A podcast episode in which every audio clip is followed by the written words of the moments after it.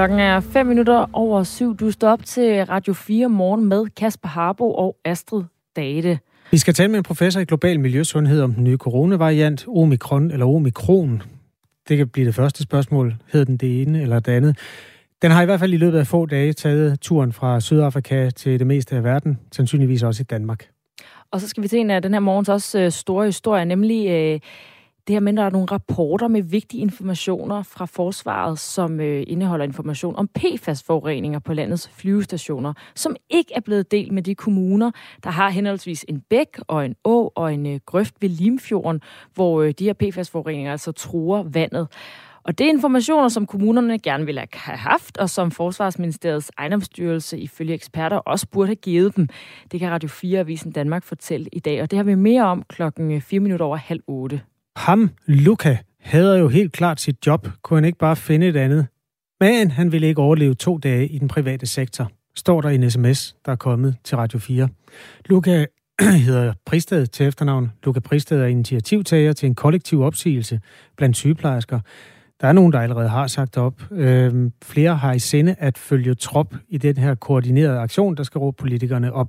Vi taler med ham øh, 10 minutter i 8 om de kollektive opsigelser, både hvor mange der er og hvad bagtanken egentlig er.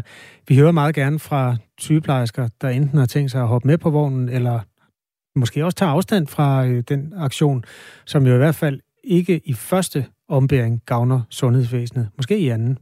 Det er på 1424 R4 mellemrum din besked, hvis øh, du måske kunne finde på at sige op som sygeplejerske. Klokken er syv minutter over syv. Godmorgen. Godmorgen. Flemming Conradsen er professor i øh, global miljøsundhed og leder af School of Global Health ved Københavns Universitet. Godmorgen, Flemming Conradsen.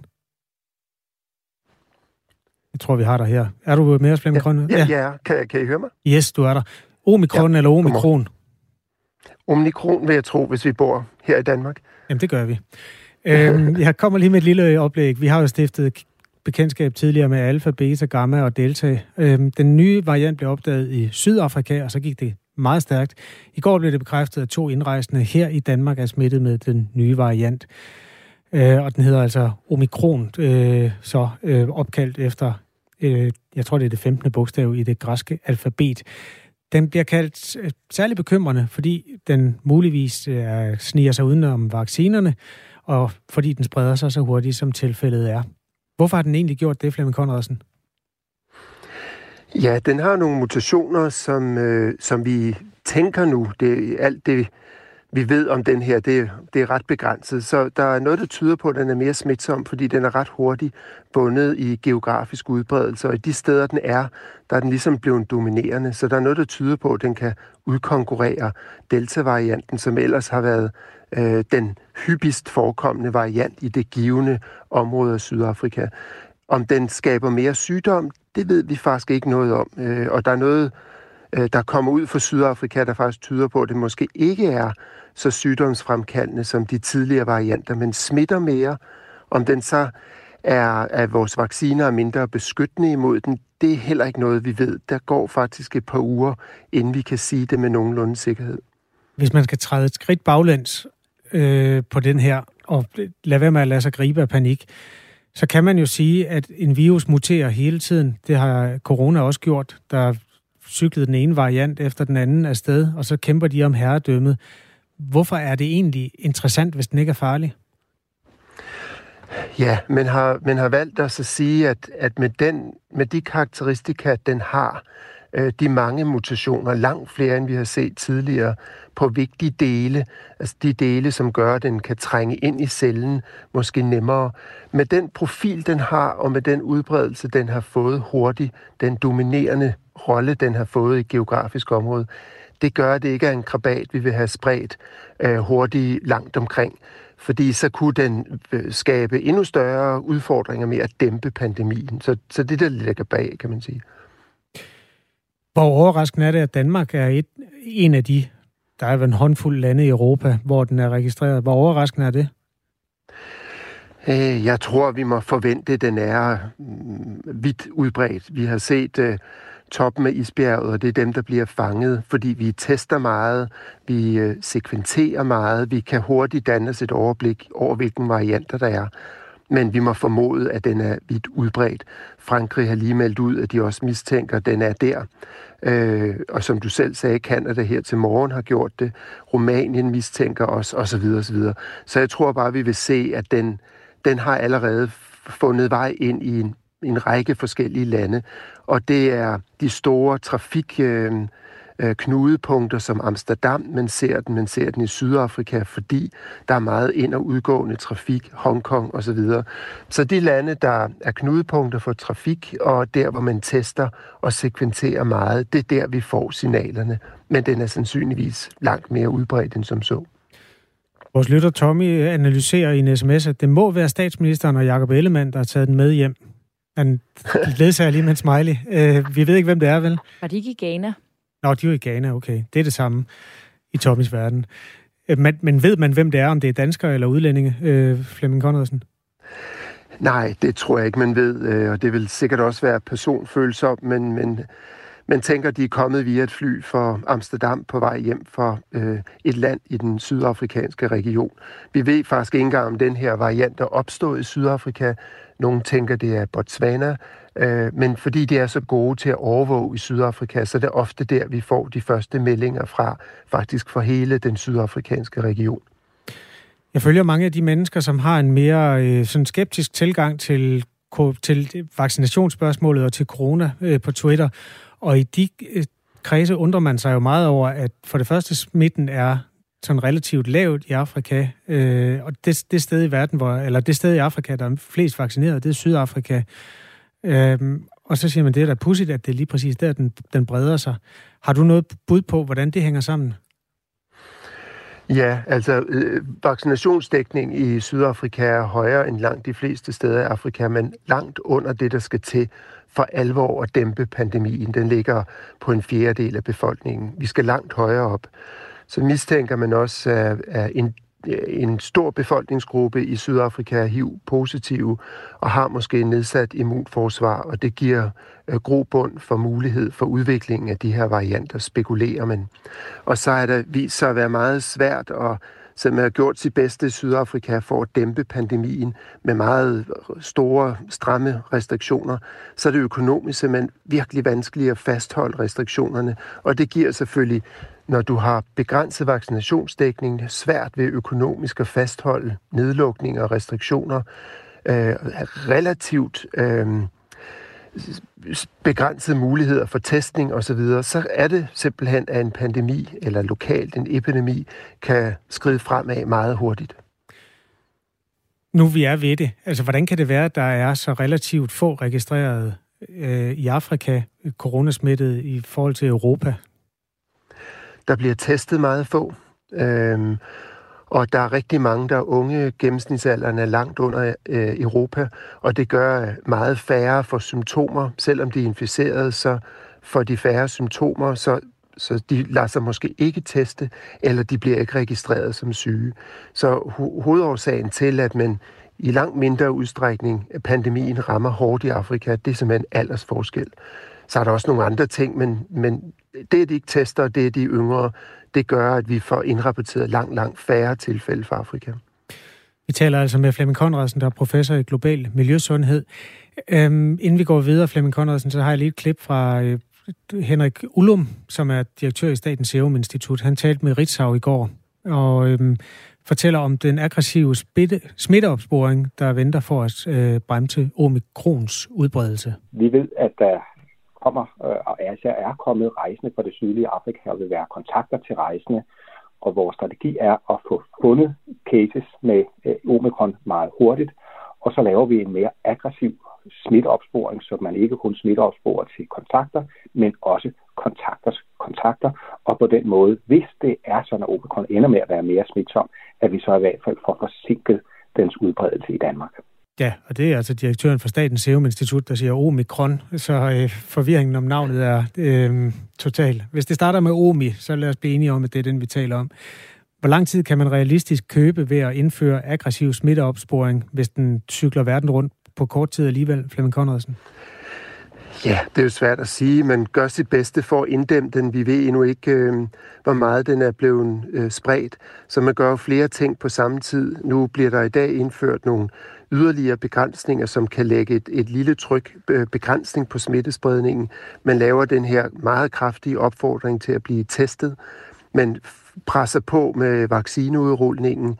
Man gør sådan set, hvad man kan øh, inden for de grænser, der nu er bestemt politisk, og, og det giver mening at, at smitteopspore så, så meget man overhovedet kan. Det køber man sig nogle, nogle uger på, øhm, og det gør, at man kan i gang sætte nogle andre initiativer. Alle lande forsøger nu at inddæmme og begrænse skaderne ved den her nye variant, som måske er mere smitsom, og måske øh, vaccinerne er mindre beskyttende imod. Men det er et stort spørgsmålstegn. Filippinerne de vil vaccinere 9 millioner mennesker over de næste tre dage. England de vil stramme op for reglerne for maskebrug og andre ting. Så verden over ser vi, at man forsøger lidt mere målrettet måske end tidligere at gå ind og inddæmme, og så først og fremmest udrulle vaccinerne så meget man overhovedet kan, så hurtigt man som man overhovedet kan. Den her nye variant, den hedder jo øh, omikron eller omikron, og som øh, du sagde, Kasper så er det jo efter de græske alfabet, ikke? Vi har kaldt dem alfa, beta, gamma, delta. Du sagde, Kasper, det var den, det 15. bogstav, så vidt du husker, i det græske alfabet. Hvordan, øh, Flemming Conradsen, er vi nået så langt i varianterne? Altså, jeg, jeg, jeg tror, altså, at, at vi er nået til det 15. Altså, er der så mange coronavarianter allerede? Ja, der er tusindvis, øh, men vi navngiver kun dem, som har, af særlig betydning. Øh, så det gør man fra Verdenssundhedsorganisationens side. Så sidder man og ser på, har vi data nok til at hvad kan man sige, de får æren af, øh, den tvivlsomme ære af at få en særlig betegnelse. Så de, øh, de muterer konstant, og langt, langt, langt de fleste af dem er uden betydning. Men så dukker der en op, som, øh, som måske har en, en større betydning, og den undersøger man så og navngiver. Så det simpelthen er nemmere at kommunikere omkring den, så man ved, hvad det er for en, man taler om. Men der er i tusindvis af varianter, der, der opstår og dør hen, fordi at de ingen betydning har. Tak fordi du var med, Flemming Conradsen. Selv tak. Professor, ja, tak i lige måde. Professor i global miljøsundhed, leder af det, der hedder School of Global Health ved Københavns Universitet. Vi øh, skal leve med det, at der er mundbindskrav for dem, der ikke er øh, undtaget fra med i dag. Det belyser vi fra forskelligt hold. Vi skal også analysere, hvad det mundbind egentlig kan, øh, sammen med professor i klinisk mikrobiologi. Lidt senere på morgen, Hans Jørgen Kolmos.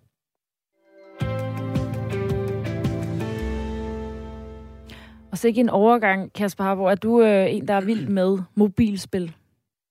Åh, oh, skal vi snakke slettet med det nu? Angry Birds. det kan også være. Nej, jeg har ikke rigtig været der. Nej, øh, det, nej, nej men, øh, men du er, øh, du er en af de, de optagende, ikke? Øh, I mobilspil? Ja. Nej, ikke, altså, nej Okay. okay. en gang. Ikke, øh, ikke, ikke længere, nej. Jeg kan godt, øh, hvad hedder sådan noget, sudoku en gang imellem, ikke? hvis man har en, Ja, det er sådan meget mor, mormor. ja, sådan på stranden. Ja. Ja. Men øh, ellers ikke. Men, øh, men jeg har spillet, og du, du kender godt de der platformspil, altså sådan meget simple. Mm. Og inden weekend, der kom der et nyt spil, som du allerede yes. har øh, kaldt navnet på. Jamen, jeg glæder mig så meget til at høre om det, fordi jeg, jeg kender mange, der spiller det. Ja, det er, og du kan jo lige høre noget af, hvordan det, det lyder her.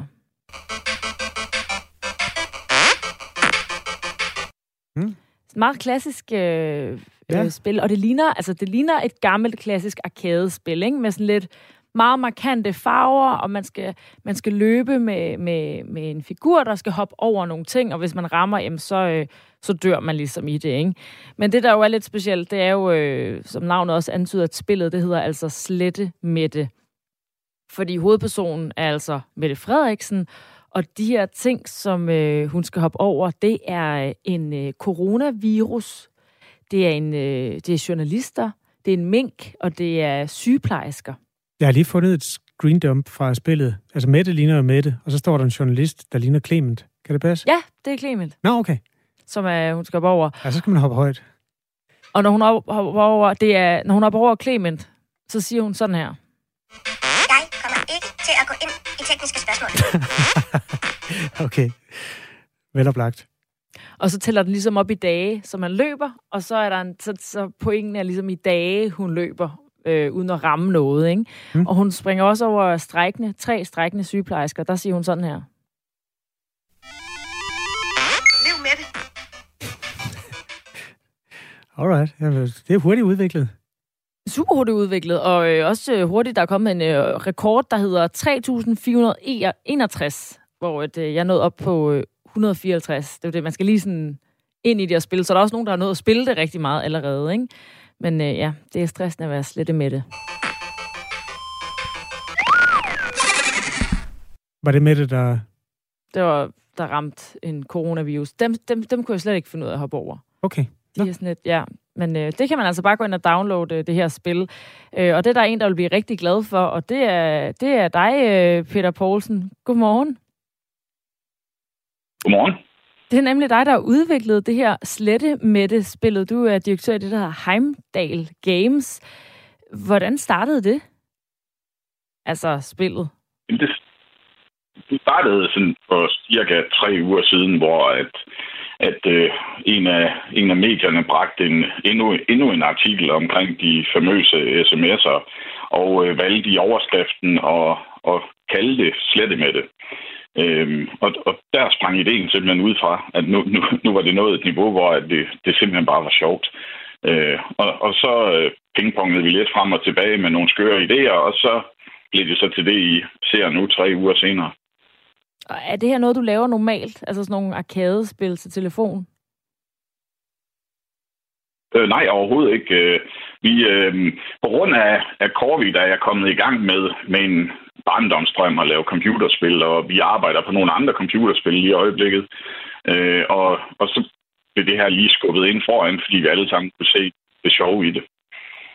Og Slette Mette hedder spillet altså, som indtil videre er blevet downloadet over 20.000 gange og er tilgængelig via iPhone og Android-telefoner.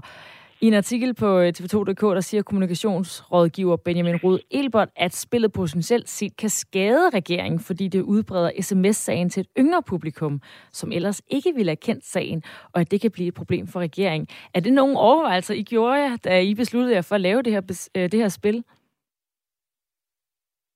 Nej, overhovedet ikke. Øhm, så, det var øh, faktisk en interessant artikel at læse og se en anden vinkel på det, end, end vi havde overvejet. Så hvad tænkte du, da du læste? Jamen, jeg tænkte, at det var, det, det var da interessant også, at, øh, at man, øh, det kommer lidt bag på mig, at man egentlig tænker, at den yngre generation er så langt væk fra politik, men, men igen, jeg er ikke ekspert på området, så, så det kan jo være ganske rigtigt. Og hvordan har du så med, at øh, dit spil får et politisk liv, ikke? hvor medier og ja, nu her en kommunikationsekspert og politikere forholder sig til det? Jamen, det var ikke, øh, det, det har på ingen måde været formålet. Øhm, så, så, men, men det, der, det, det, det er da meget sjovt, når man sidder og tænker over det, at, at, øh, at satire, når alt er sagt og gjort, kan have så stor en indflydelse. Altså, I har jo så siddet og idéudviklet det. Er der, er der nogen, altså, når du så har fået al den her opmærksomhed, er der noget, hvor du tænker, åh, oh, det vil vi godt have lavet anderledes, eller bedre, eller ja, på en anden måde, nu at øh, det har fået så meget opmærksomhed? Nå, altså som, som udvikler sidder man jo altid og overvejer forbedringer og muligheder, og man kigger på den feedback, man får. Øh, så, så vi har også planer om at, om at udgive en, en ny version her en af de næste to dage, og vi laver også en, øh, en betalingsudgave, hvor, så man slipper for reklamerne. Øh, og hvor vi så også har nogle flere politikere, vi, vi nok formentlig putter ind. Og du nåede også at kalde det satire. Er det i virkeligheden mere et øh, satirisk indslag, end det er underholdning, altså som øh, i forhold til spil, øh, i forhold til selve spillet sådan øh, udførelse? Ja, altså for, for mig er det satire. Jeg, jeg, jeg er vokset op med, med satire i mit barndomshjem, og, og som en stor del af, af, af min, min fars liv. Øh, så, så satire betyder meget, og det, øh, og det er jo lige fra Not the Nine o'clock News og til linje 3 og så videre. Øhm, så, så det, det er jo en måde at, at, at sætte, sætte det komiske lidt mere på spidsen. Ikke? Hvad synes du, der er sjovest i spillet? Oh, jamen det sjoveste, det, det, er, øh, det, det, det var, at vi, vi fik de her lydklip lagt ind, øh, som selvfølgelig er nogle, nogle øh, de skifter, når man øh, springer over Clement. Eller ham, der ligner Clement. ja, pas nu på. Vi taler med Peter Poulsen, der er direktør i Heimdall Games og udvikler af slette med det spillet. Og øh, sidder du i Prag, eller hvordan var det nu? Øh, der er lidt uh, forsinkelse på linjen. Jeg skal bare lige være sikker. Øh, ja, jeg bor i Prag til dagligt, ja. Ja, perfekt. Øhm, ja, nu tabte jeg lige det spørgsmål, jeg havde i hovedet. Kør lige videre, Astrid, så dukker det op lige om lidt. Det er en ældre herre, du sidder sammen med. Ja, vi nåede at snakke om øh, de sjove citater, ikke? I har fået, øh, fået ind. Var det din idé, øh, Peter Poulsen? Det var min idé, ja. Og du siger, der vil være en opdatering på vej. Altså, skal der også, øh, tænker du, at det her skal være en serie i spil? Altså, kan vi også til at se en øh, version af andre store øh, politiske sager lavet til øh, mobile spil? Altså, jeg, jeg tror, at øh, altså, øh, der, der er luft til at, at putte noget, noget mere indhold ind og nogle, nogle flere sjove ting. Altså, politikere er, er jo generelt dygtige til at, til at skabe flere sager, når de først er kommet i gang, og og så er der som sagt nogle andre politikere, vi også synes egentlig bør være der, fordi de også har haft en, øh, en indflydelse på, på, hvordan tingene er kørt øh, det, det, det sidste stykke tid. Øhm, og, men, men at, øh, at lancere et spil, for eksempel, øh, det, nogen skriver ud på nettet, at vi bør lave et omkring øh, FO og Irak-krigen, og det, det, det er bare ikke nutidigt, så, så det vil aldrig nogensinde blive en rigtig succes. Der er ret mange, der gider, men, men det er logisk, hvis, hvis en ny regering på et tidspunkt gør noget tilsvarende, så holder jeg mig ikke tilbage. Peter Poulsen, nu er jeg kommet i tanke om, hvad jeg vil spørge om. Vi lever jo i et land, hvor det tog fire uger at finde ud af, at man ikke kunne genskabe nogle sms'er. Og så er det jo opløftende at finde ud af, at der findes en mand, der kan udvikle et spil på en uge. Hvor meget har I arbejdet for at lave det spil? Altså er det sådan noget, I bare sætter jer ned og gør på en eftermiddag? Ej, det, altså, øh, altså nu, nu det er ikke min spidskompetence, men, men et spil som det her, der er det, jo, der er det jo animationerne og grafikken, der er det tungeste, og det, der tager længst tid at lave, og det, og det, har, det har taget næsten de der tre uger. Øh, selve spilkodningen har ikke taget så lang tid. Okay. Du okay. har ikke mulighed for at gå ind i tekniske det spørgsmål? okay. og, og kommer det bag på jer, at det har fået den her opmærksomhed? Hvad havde I sådan øh, regnet med? Altså, altså vi, øh, jeg tror, jeg kan beskrive det bedst ved, at, at, øh, at da jeg fik ideen, så gik jeg til min kone og spurgte, om det var okay med hende, at vi gjorde det. Øh, fordi at verden jo også har udviklet sig på internettet til, at man godt nogle gange kan få en del øh, negativt ud af det, og det ved I journalister sikkert endnu bedre, end jeg gør. Øh, men, øh, men nej, vi havde overhovedet ikke forventet, at det nåede det her niveau. Altså, målet var måske at, at blive nævnt i, i, i slette med, med det avisen. Øhm, og, og, og, og, så havde vi egentlig synes det var sjovt, og så var det endt ved det. Men, men nej, det, det, er, det, det er voldsomt øh, så stor en tilslutning, det har fået, og, det er vi selvfølgelig vældig glade for. Ja, og så lidt tilbage til Kasper Harbos spørgsmål med. Så har det taget tre uger. Jeg kunne forestille mig, at de andre spil, I laver, de tager meget længere tid. Og så kan man altså få en, øh, en succes på, øh, på tre uger. Ja, det, det er det. Som udvikler er det nogle gange der, hvor man rykker håret lidt af hovedet, ud af hovedet, fordi at det ene spil har vi jo nu brugt øh, næsten halvandet år på. Øhm, og så, så ja, og, og jeg tror næppe, at det bliver en succes som det her, men man kan da håbe. Der er en lytter, der skriver, at der er penge hos, at hente hos øh, Inger Støjberg, når du er i gang med at opfinde et spil. Og øh, den kan du altså øh, få med videre, Peter Poulsen. Tak fordi du var med her. Jamen, selv tak. Den skal vi nok skrive bag øret. I det hele taget er der et stort marked for politikere, der siger ting, som øh, har satirisk øh, potentiale her i Danmark. Klokken den er halvandet minut i halv otte. Du hører Radio 4 morgen. Og det gør en lytter med indetal 67 også. Det er i virkeligheden lidt et emneskift. Sæt lige en klingklang på, så vi yes. ved, vi videre. Jeg undrer mig over, at der aldrig har været flere coronasmittede, end der har været den seneste måneds tid. Samtidig med, at der aldrig har været så mange vaccinerede. Det er der ingen, der taler om. Måske de vaccinerede smitter lige så godt som de uvaccinerede. Måske kunne I lave lidt journalistik på dette emne. Måske de vaccinerede smitter lige så godt som de uvaccinerede, spørger vedkommende igen. Og skriver, måske kunne I lave lidt journalistik på dette emne. Øhm, der er faktisk lavet ikke bare journalistik, men videnskab på dette emne i England, hvor man har fulgt nogle sundhedsansatte og medlemmer af deres husstande for at finde ud af, om de vaccinerede frigiver mindre smitte. Som helt øh, videnskabeligt kan man godt se, at, at virus skrumper i størrelse og, og dør hurtigere hen. Men om det har effekt, det var så det, man undersøgte, og det er offentliggjort i New England Journal of Medicine, øh, hvor man fandt ud af, at der var væsentligt færre forekomster af smittede blandt de vaccinerede, end der var, når man sammenlignede med perioden før de blev vaccineret. Det er en af de øh, undersøgelser, som man støtter sig til, også i Danmark, når man ja, fastsætter regler for coronapas og alt den slags. Tak for det svar. Klokken den er halv otte.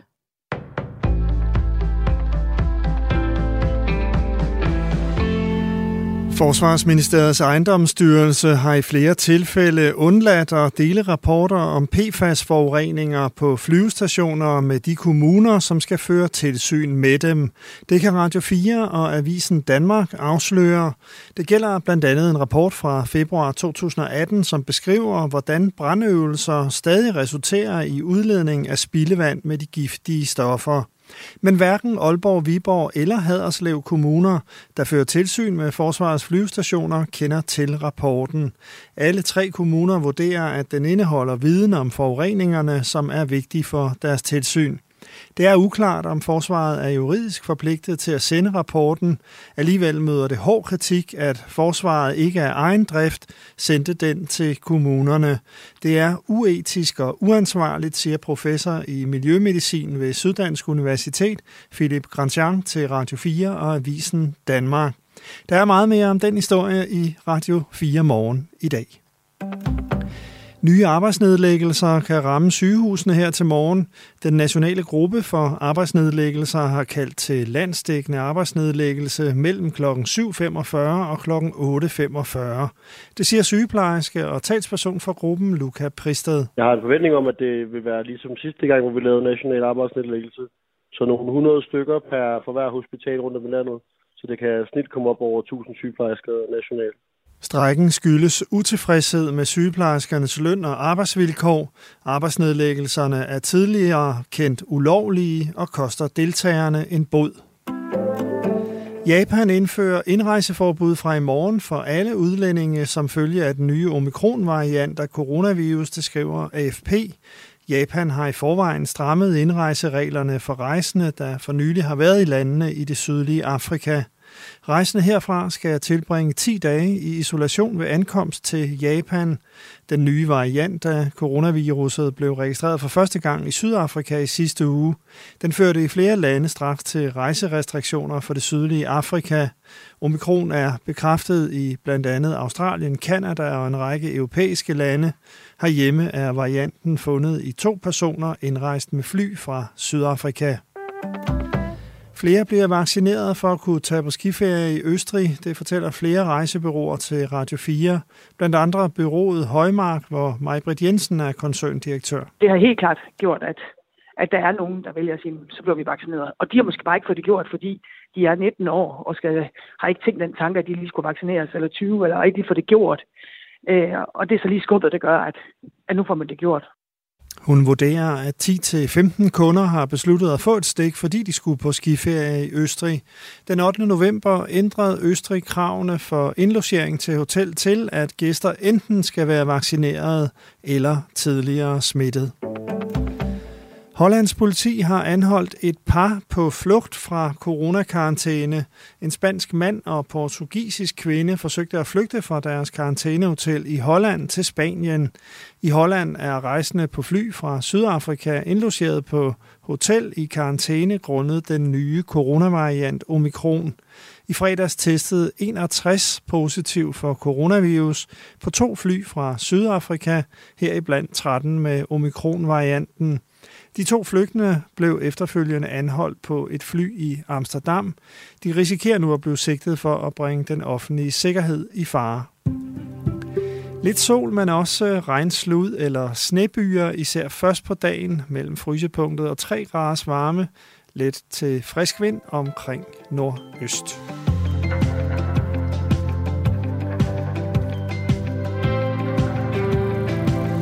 Godmorgen. Du er stået op til en mandag, der befinder sig lige over frysepunktet. Sådan en skyde omgang, hvor øhm, vi nok skal bære dig ud igennem nyhedsstrømmen. Astrid Date, Kasper Harbo og nyhedsvært Henrik Møring. Det er flot, du kan se, det er skyde. Det er bælragende mørkt stadigvæk. Jamen, jeg har sådan et lille felt nede i hjørnet af min computer, hvor der står øh, både en temperatur og øh, at der er skyde. Så det stoler jeg på. Ah. Det står på internettet.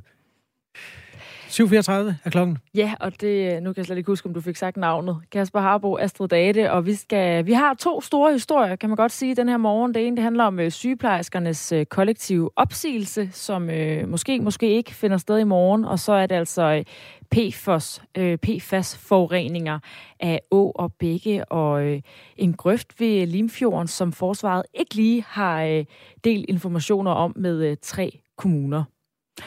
Og vi starter, øh, vi starter den her halve time med PFAS-forureningerne. De tror, øh, de kommer fra landets øh, tre flyvestationer, forsvarets tre flyvestationer, og tror miljøtilstanden i øh, henholdsvis en å ved Karup, en bæk ved Skrydstrup, og så altså en grøft ved øh, Limfjorden ved Aalborg.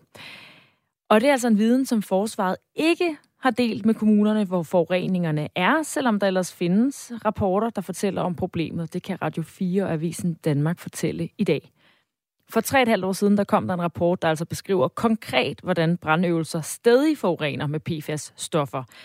Og de tre kommuner, der huser landets flyvestationer, det er Haderslev, Viborg og Aalborg, de bliver først bekendt med den her rapport, efter at øh, Radio 4 undersøger gør dem opmærksom på den. Og de fortæller alle tre, at de altså gerne ville have haft den her rapport tidligere, da de vurderer, at det er vigtigt for deres arbejde som øh, tilsynsmyndigheder. Bjarne V. Strubel, god morgen. Godmorgen. Du er øh, sektionsleder og lektor i miljøkemi på Københavns Universitet, og du har læst rapporten og kalder det kritisabelt, at ejendomsstyrelsen ikke har delt den med tilsynskommunerne. Altså de her tre kommuner, hvor flyvestationerne de ligger. Hvorfor er det kritisabelt? Ja, altså når man, når man sidder og læser rapporten, som I jo har fået, øh, fået fat i her, så kan man se, at den indeholder ganske mange og værdifulde informationer, altså steder, hvor de har målt på øh, PFOS og PFAS-koncentrationerne i, rundt om på flyvestationens arealer, og i, især i nogle af de der mm, opsamlingsbeholdere, der, der, der er under og rundt om øh, brandskolerne. Og det vil sige, at rapporten den er faktisk fuld af ganske mange værdifulde målinger og konstationer over en længere, over en længere periode. Og den, den viser også øh, ganske detaljeret, hvor meget PFOS der er i det spildevand, som løber fra, øh, som ender med at løbe fra flyvestationens områder ned mod øh, de kommunale rensningsanlæg, som, er i, som bliver brugt til, til det almindelige spildevand for området. Så, så jeg synes, det er, der er ganske mange nyttige tal her, som, som øh, kommunerne kunne have rigtig god øh, nytte af at kende til i forhold til håndtering af eller rådgivning om, hvordan man håndterer spildevand. Øh, og på den måde kunne de jo have hjulpet øh, flyvestationerne, men også advaret eller informeret øh, rensningsanlæggene om, hvad det er for noget, for noget PFOS, PFAS, der er på vej ned til, øh, til rensningsanlægget. Når man ligger inde med sådan en viden, som øh, Forsvarsministeriets ejendomsstyrelse altså gjorde efter nogle undersøgelser, har man så pligt til at fortælle, at øh, der altså er noget øh, potentiel forurening, der kan være miljøskadende? Ja, det, det er sådan lige lidt uden for mit område at vide, om de sådan juridisk set har pligt til det. Men jeg synes i hvert fald, øh, samarbejdsmæssigt, miljømæssigt og sådan samfundsmæssigt, synes jeg, der ligger en pligt. Fordi det er jo, øh, altså det er jo meget giftige stoffer, som ender med at blive øh, ledt ned til det almindelige kommunale rensningsanlæg, som ikke ved, på det her tidspunkt ved de ikke, at de modtager de her stoffer. Og rensningsanlæggene kan jo ikke, øh, det, det bliver jo ikke nedbrudt i rensningsanlæg, så det ender med også at løbe ud fra rensningsanlæggene. Og, og den viden, kan man sige, der vil man jo sidde fra, øh, fra flyvestationernes side, ved de jo, at det, de hælder noget, eller lader noget løbe ned til rensningsanlægget som bare passerer igennem rensningsanlæg og direkte ud i, i det vandmiljø, der ligger udenfor. Altså de, de åer og bækker, som modtager det rensede spildevand. Men altså ikke rense for PFOS, for det, det er meget svært.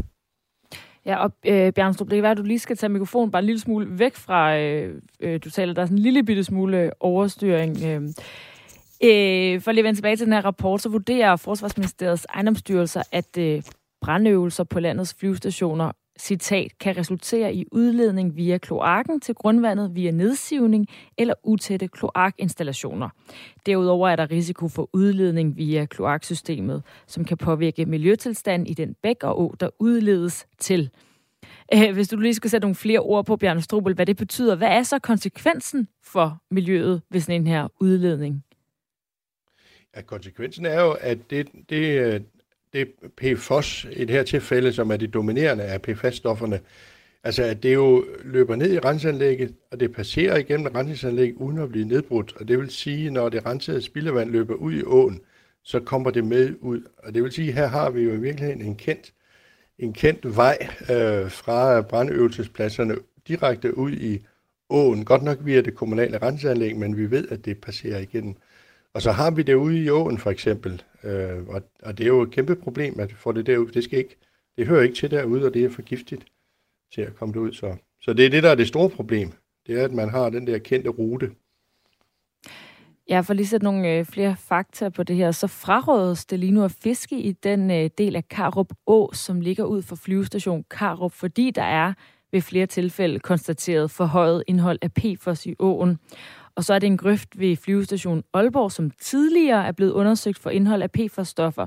Og her viste målingen, at indholdet af det giftige stof var 323 gange over grænseværdien.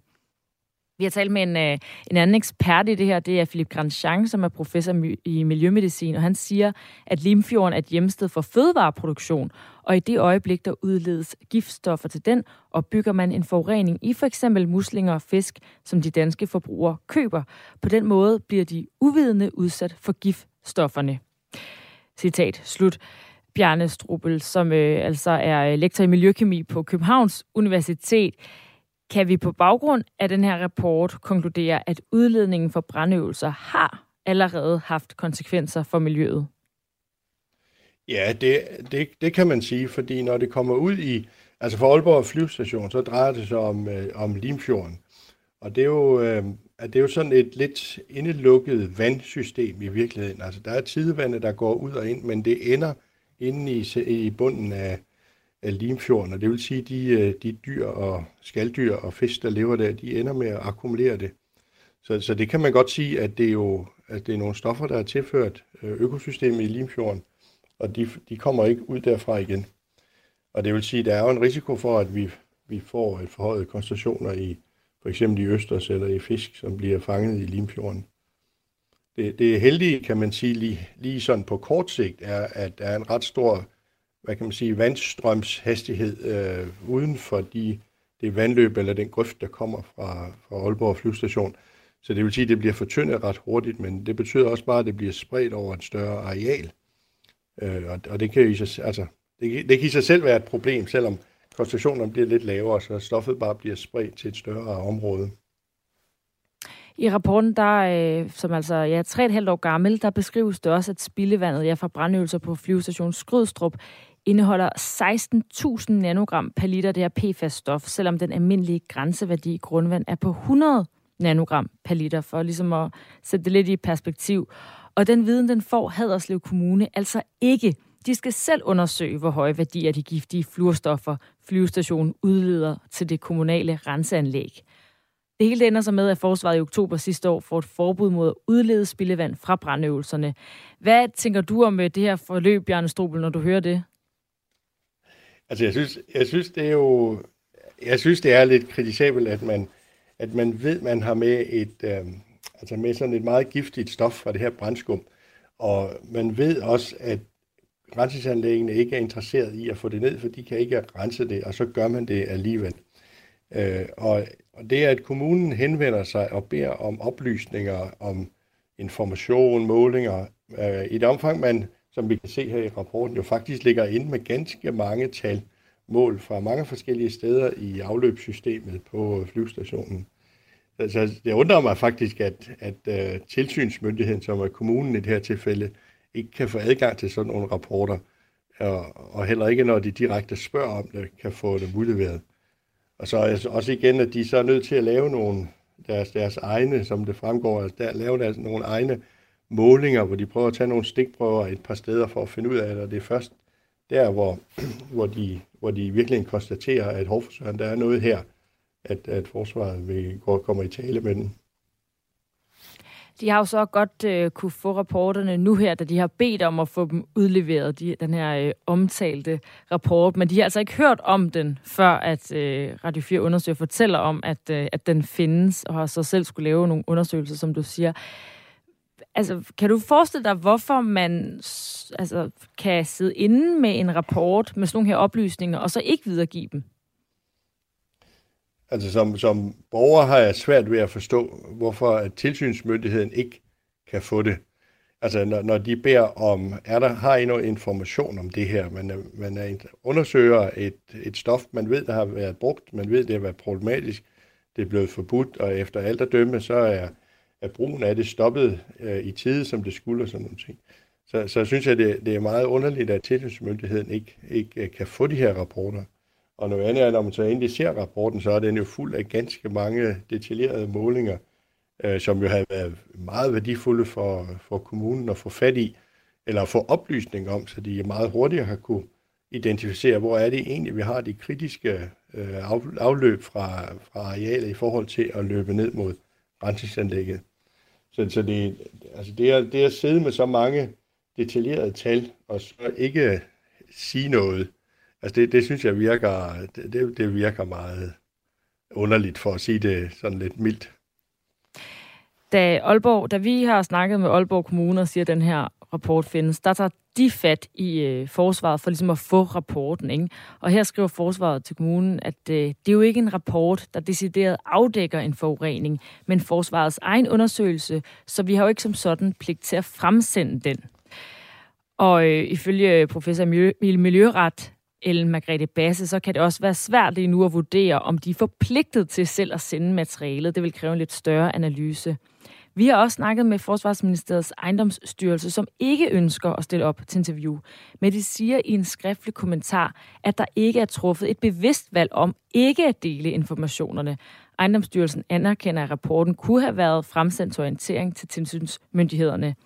Så Bjarne Strobel, kan der ikke være noget om, at den her rapport om PFAS-forureninger på forsvarets områder, som ejendomsstyrelsen ud fra et miljømæssigt perspektiv, ikke behøver at dele med tilsynskommunerne? Altså tilsynet, tilsynet skal jo godkende eller vejlede, eller begge dele, altså i forhold til, hvordan håndterer man et område, hvor man måske har haft et udslip af nogle stoffer, som i det her tilfælde. Altså, og det kan da godt være, at der er nogle, øh, hvad kan man sige, nogle forrigets sikkerhed, øh, altså forhold, der gør, at man ikke kan udlevere hele rapporten fra, fra en flyvestation. Det, det, det skal jeg ikke kunne sige, hvad, man, hvad, hvad der kan være af installationer, som ikke skal, skal frem til kommunen. Men omvendt så det, at man har nogle tal, altså man kunne jo sagtens have, have orienteret om, at jamen, vi har en del målinger, og så siddet og altså, så plukket lidt i rapporten i første omgang. Og på den måde kunne man have hjulpet tilsynsmyndigheden, som er kommunen, dem kunne man jo have hjulpet ganske langt med, hvor er det lige nøjagtigt, vi skal måle, og hvor er det, det er relevant i forhold til for eksempel øh, rensningsanlæg, altså afløbet fra området og ned mod rensningsanlægget via kloaksystemet. Så man, har kunne, man ville kunne have hjulpet tilsynsmyndigheden ganske, ganske meget med det, og man, det var ikke noget, man skulle ud og måle, man skulle bare slå op i en rapport, man har liggende, og så finde tallene side 42, eller eller andet, altså så, så orientere om de tal, der er, hvad kan man sige, relevante, øh, selv, selvom der måske skulle være noget fortroligt i dele af rapporten. Og nu taler jeg ikke om den rapport, jeg har set. Der er ikke noget fortroligt i den. Nej, men altså den her rapport fra øh, Forsvarets ejendomsstyrelse for 3,5 år siden, de altså ikke har delt med de tre kommuner. Tak for øh, vurderingen af det her forløb, Bjarne Vistrobel. Selv tak sektionsleder og lektor i miljøkemi på Københavns Universitet. Det skal lige siges, at forsvarsminister Trine Bramsen ikke har ønsket at stille op til interview, men siger i en skriftlig kommentar, at enhver form for forurening skal ses på med største alvor. Jeg har i den forbindelse forventning om, at relevante myndigheder håndterer kommunikationen med tilsynsmyndighederne. Og øh, vi skal tale med en af kommunerne øh, i senere i dag klokken øh, 7 minutter over 8. Der taler vi med Haderslev Kommune øh, om, at øh, hvordan de kan reagere på, at de nu er blevet bekendt med den her rapport. Østrig har indført krav om, at man skal have coronapas, altså enten som vaccineret eller tidligere smittet, hvis man vil bo på hotel eller spise på restaurant eller bruge en skilift. Og skilifterne, de skal til at i sving nu. Øh, flere danskere er faktisk blevet vaccineret på grund af det her. Det fortæller flere rejsebyråer, som vi har talt med her på Radio 4. Et af dem er Højmark, hvor koncerndirektøren hedder Maj Britt Jensen. Hun har mødt flere kunder, som lader sig vaccinere for at kunne stå på ski. Det har helt klart gjort, at at der er nogen, der vælger at sige, så bliver vi vaccineret. Og de har måske bare ikke fået det gjort, fordi de er 19 år og skal, har ikke tænkt den tanke, at de lige skulle vaccineres, eller 20, eller ikke lige få det gjort. Øh, og det er så lige skubbet, det gør, at, at nu får man det gjort. Men selvom flere kunder accepterer det her krav, som jo er fra de østriske myndigheder, så fortæller mig Britt Jensen, at hun også oplever, og firmaet oplever, at der er nogle kunder, der aflyser deres rejse. Vi har også haft nogen, øh, det er måske en håndfuld, som øh, har valgt at annullere deres rejser, som synes, at, øh, at det er en urimelig regel. Øhm, og det, det er også helt fair, men, øh, men det har jo ikke været nogen regler, vi har haft noget med at gøre overhovedet. Så, så ja, vi har bare været lige præcis budbringeren i det. Vi kan jo stadigvæk godt øh, øh, hvad hedder det, give gæsten det, de har, har købt og betalt for. Så det er jo lidt op til gæsten selv, om, om, de, om de vælger at annullere. Jeg har også hørt, at der er flere forsikringsselskaber, der er gået ind og dækket det, hvis det er, at, øh, at gæsten ikke har, har valgt at blive, øh, blive vaccineret. Men altså, vi finder jo typisk ud af det, og måske kan vi rykke dem et andet sted hen, eller finde et andet rejseland til dem. Så jeg synes ikke, det har ikke været det, har ikke været det store dramatiske for, for vores vedkommende. Store dele af butikslivet i Østrig er lukket ned, men skisportstederne har ikke været det. Øhm, det kræver altså bare vaccination eller immunitet at køre i en skilift. Dog har flere skisportsteder valgt at lukke ned alligevel, fordi der ikke er nogen mennesker. Det bekymrer dog ikke mig, Britt Jensen. Nedlukningen kommer ifølge hende som en sikkerhed, som skal gøre skisportssæsonen mere sikker. Altså skiområderne er jo ikke lukket, men det er der så mange, der har valgt at gøre, fordi de kan jo ikke, øh, de kan jo ikke holde det i gang i den her periode under nedlukningen øhm, når, altså når der simpelthen ikke er flere mennesker, der skal stå på ski. Så øh, jeg var selv i Østrig her i starten af ugen, og øh, altså, der er bare lukket ned i, i skiområderne. Og det tror jeg, de bliver ved med at gøre indtil øh, den 12. december.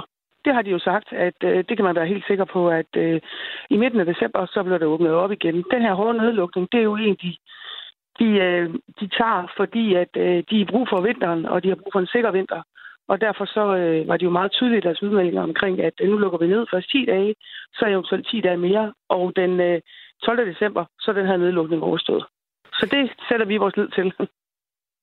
Sådan lød det fra koncerndirektør Majbrit Jensen fra rejsebureauet Højmark. Nu skal vi videre fra øh, ja, det, der er sket i dag, til det, der kommer til at ske i morgen angiveligt. På Facebook kan man finde en begivenhed, der hedder Kollektiv Opsigelse, som har til formål at samle så mange af landets sygeplejersker og sosuer og jordmøder og andet sundhedspersonale til en samlet kollektiv opsigelse per 30. november. Øhm, den er offentliggjort på Facebook, og der er 157, der har svaret, at de deltager i begivenheden. Hvad der ligger i det, øh, altså lidt forskelligt fra den ene til den anden. Der er et par stykker, der har delt historien om, at de faktisk har sagt op per i morgen. Øh, Luca Pristed er manden bag begivenheden og sygeplejerske på Rigshospitalet i København. Godmorgen. Godmorgen. Har du sagt op? Øh, jeg siger op i morgen sammen med en masse andre i hele landet. Hvor mange? Det, det, det er desværre lidt hemmeligt, hvor mange vi siger op, fordi hvis vi har dokumentation på, hvem der siger op og hvornår, så kan arbejdsretten bruge det imod os. Så der går vi stille med dørene. Men jeg kan mærke online og blandt mine kollegaer i hele landet, at der er stor tilslutning.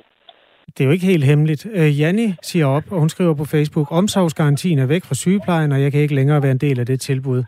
Et andet sted på jeres, og det er altså en åben Facebook-side, jeg læser op fra her, der er det Ida, der deler sin øh, opsigelse. Hun har endda øh, taget et billede af brevet. Øhm, er det 10, eller er det 100, eller er det 1000? Det kan, det kan jeg desværre ikke sige, men altså, der er jo mange, der siger op. Men det vigtige på sådan budskab her er jo, at folk siger jo ikke op som del af den kollektive opsigelsesopfordring. Folk siger jo op, fordi de ikke længere kan arbejde i et sundhedsvæsen, som er blevet besparet så meget, at vi ikke længere kan arbejde under gode forhold. Arbejdspresset er for stort, lønnen er for dårlig, og vi mangler for mange kollegaer. Så ja. hvis politikerne ikke gør noget, så er vi nødt til at forlade det her system her. Øhm, hvordan kan det være et problem for dig at fortælle, hvor mange der gør det? Det, det forstod jeg ikke fordi, helt. Fordi at det er overenskomststridigt at organisere sig øhm, kollektive opsigelser, fordi det anses som et kampskridt. Men tror så du ikke, at de kan høre det i radioen, at det er det, du gør? Jo, det kan de godt, men det er kun mig, de kan, de kan sige, der har gjort og, og sådan opfordret til det. At mine kollegaer går rundt om i landet og siger op, fordi de ikke finder sig i de her arbejdsforhold mere, det må vi jo se, hvordan de har håndtere. Men er det ikke et kampskridt, når det netop er for at ændre nogle arbejdsforhold? Jeg føler, at, at vi som øh, sygeplejersker har et etisk øh, ansvar over for vores patienter at sige fra, når vi arbejder i, i sundhedsvæsen, som ikke længere er, er sikkert for dem. Og det er det, vi gør med det her skridt her. Om du vil kalde det kollektiv kampskridt, det, det må du bestemme. men, men vi gør det simpelthen for at, at redde patienterne og vores sundhedsvæsen. Det kommer i første omgang til at gå ud over nogle patienter. Der er nogle mennesker, der ikke kan få det øh, behandling, de har brug for. Der er jo allerede mangel på blandt andet sygeplejersker, fortæller mange afdelinger. I den sidste ende kan nogen jo dø af det her. Hvad vil du sige til de mennesker, som kommer i klemme der, og de pårørende? Jamen, jeg vil sige, at de skal råbe deres politikere op, og, øh, fordi det er dem, der har ansvar for, at sundhedsvæsenet fungerer. Det er ikke vores sygeplejerskes ansvar. Men det kan man derfor, ikke, hvis man er død, man er så kan man ikke råbe. Hvis man er en bekymret borger, øh, som er bekymret for vores sundhedsvæsen, så skal du simpelthen kontakte dine politikere og få dem til at handle nu. Fordi Ja. det er ikke sygeplejerskernes ansvar. Det var ikke dem, jeg talte om. Undskyld, Luca Pristed. Jeg tror, du misforstod spørgsmålet. Hvis man er en af de øh, patienter, som risikerer at dø, øh, fordi der ikke er nogen til at tage sig af dem, hvad er dit budskab til de mennesker? De skal da også råbe deres politikere op. Det er jo ikke Der sygeplejerskernes er nogen, der er så syge, at de ikke kan råbe. Luca Pristed. Det er rigtigt, men det er jo ikke sygeplejerskernes ansvar, at der er nok sygeplejersker på arbejde. Det er politikernes og arbejdsgivernes. Så at du forsøger at give ansvar til sygeplejerskerne, det synes jeg er hyklerisk. For det er ikke vores ansvar, at sundhedsvæsenet hænger sammen. Det er arbejdsgiverne og politikerne. Det ansvar, du har, er ikke, hvorvidt folk har det godt på stedet, men du har jo, altså påtager dig vel et ansvar for, at der er 157, der siger op i morgen, hvis man øh, skal tro, at de, der er set færden Jeg på har til Facebook. ansvar at passe mit arbejde, og hvis jeg arbejder under arbejdsforhold, hvor jeg ikke længere kan holde det ud, hvor arbejdspresset er for stort, og jeg går ned med stress, så har jeg også et ansvar at passe på mig selv og sige op. Det tror jeg simpelthen alle er enige i. Men det du gør lige nu, er jo, at du arrangerer en begivenhed, hvor du opfordrer 157 mennesker til at sige op. Jeg opfordrer sygeplejersker til at tage ansvar for sundhedsvæsenet, og hvis vi ikke længere kan arbejde under et sundhedsvæsen, som passer på os og passer på patienterne, så må vi sige fra. Det er mm. det, jeg opfordrer til.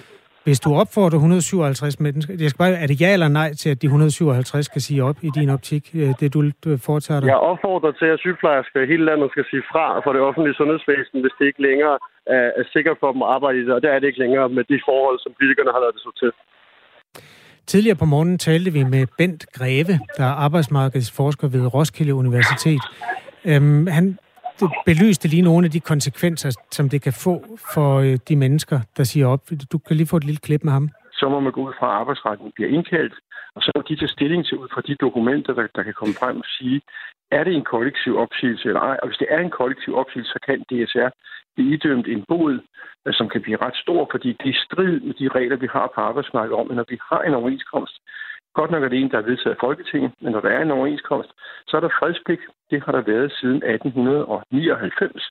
Og det betyder, at man må ikke ulovligt nedlægge arbejde undervejs i en overenskomstperiode. Det kan man gøre, som de gjorde i forbindelse med overenskomstfornyelse, men man kan ikke gøre det, når der er en overenskomst. Derfor vil det være øh, et, ulovligt kampskridt, som det hedder i det. Ja, det er jo øh, hårde fløje, der er ridset op over for hinanden, Luca Pristed. Hvordan forholder du dig til de konsekvenser, det kan få for dig og de kolleger, der siger op sammen med dig? Ja, vi vil forvente at se, hvad der sker, fordi at på, på samme tid synes jeg også, at det er paradoxalt, at når man arbejder under et sundhedsvæsen, som, som presser os så hårdt, og vi så siger fra, hvis vi så bliver beordret til at trække vores opsigelser tilbage, så bliver vi jo tvunget til at arbejde i et system, som ikke passer på os og ikke passer på patienterne. Så vi må se, hvad der sker ved det her, men, øh, men jeg ved det faktisk ikke, hvordan det kommer til at ende lige nu, og det ved andre heller ikke jo. En lytter skriver, hvor kommer tallet 137 fra? Jeg tror, jeg brugte tallet 157, og det er jo altså øh, ikke altid, at folk lægger handling bag de tilkendegivelser, de kommer med på sociale medier. Men det er 157, der har klikket, at de er, er med på øh, begivenheden her. Øhm, Ja, men jeg synes, det er svært at bruge den begivenhedstal til noget som helst, for der er x antal, der er trykket deltager, x antal, der er trykket interesseret. Og meningen med begivenheden var mest at lave reklame for det her, og, og nå ud til folk i Danmark om, at det her det var noget, vi gik i gang med. Så der er ikke noget ved at tilkendegivelse af deltager eller interesseret, viser, man siger op. okay. Hvor mange håber du, der siger op? Jeg håber, der er mange, der tilslutter til, og at vi kan vise for politikerne, at vi gider arbejde i et sundhedsvæsen, som er blevet så forsømt igennem så mange år. Hvis nu der er mange, øh, for eksempel 157, der siger op, og der er nogle mennesker, der kommer i klemme i det sundhedsvæsen, føler du nul eller en lille smule, eller et stort ansvar for dem? Jeg føler, at det er politikernes og arbejdsgivernes ansvar, der kan, kan fastholde og rekruttere sygeplejersker. Og at du bliver ved med at prøve at lægge ansvar over på sygeplejerskerne, det, det skal I simpelthen have op med. Det er ikke vores ansvar, at sundhedsvæsenet hænger sammen. Vi har ret til at sige op, når vi arbejder under pres og arbejdsvilkår, som ikke er ordentlige at passe på os og patienterne. Og det er det, vi gør nu. Hmm. Altså, jeg lægger jo ikke noget ansvar på dig. Jeg stiller jo nogle spørgsmål, fordi du rigtigt, foretager dig men- noget men- kontroversielt. Øhm, det, er jo, det er jo game, name of the game, når man, øh, når man er, er med i det interview, Luca Pristad. Tak, fordi du vil svare på spørgsmålene. Det var så lidt. Og øh, god dag, sygeplejerske på Rigshospitalet i København. Øh, det, ja, den giver meget sms, den her. Jeg ved ikke, om vi lige skal læse dem igennem og lule lidt, før vi læser op. En, øh, ja, det har vi jo et, øh, et nyheds, nyhederne til at gøre lige om et øjeblik. Øh, øh, der er en, der skriver, øh, ja, ikke så pænt, øh, sikke en kæmpe ja, nar, skriver hun, han bagatelliserer sygeplejerskernes arbejdsforhold. Hvor er det trist. Den kom tidligere, og den var faktisk til Bent Greve, tror jeg, så den tager vi Nå, lige ud af Ah, bunken der. Du rydder op i det, og så tager vi med Ja, nyhederne. vi skal rydde op, det kan jeg høre. Det Klokken med er Henrik 8. Møring. Øh, Du lytter til Radio 4.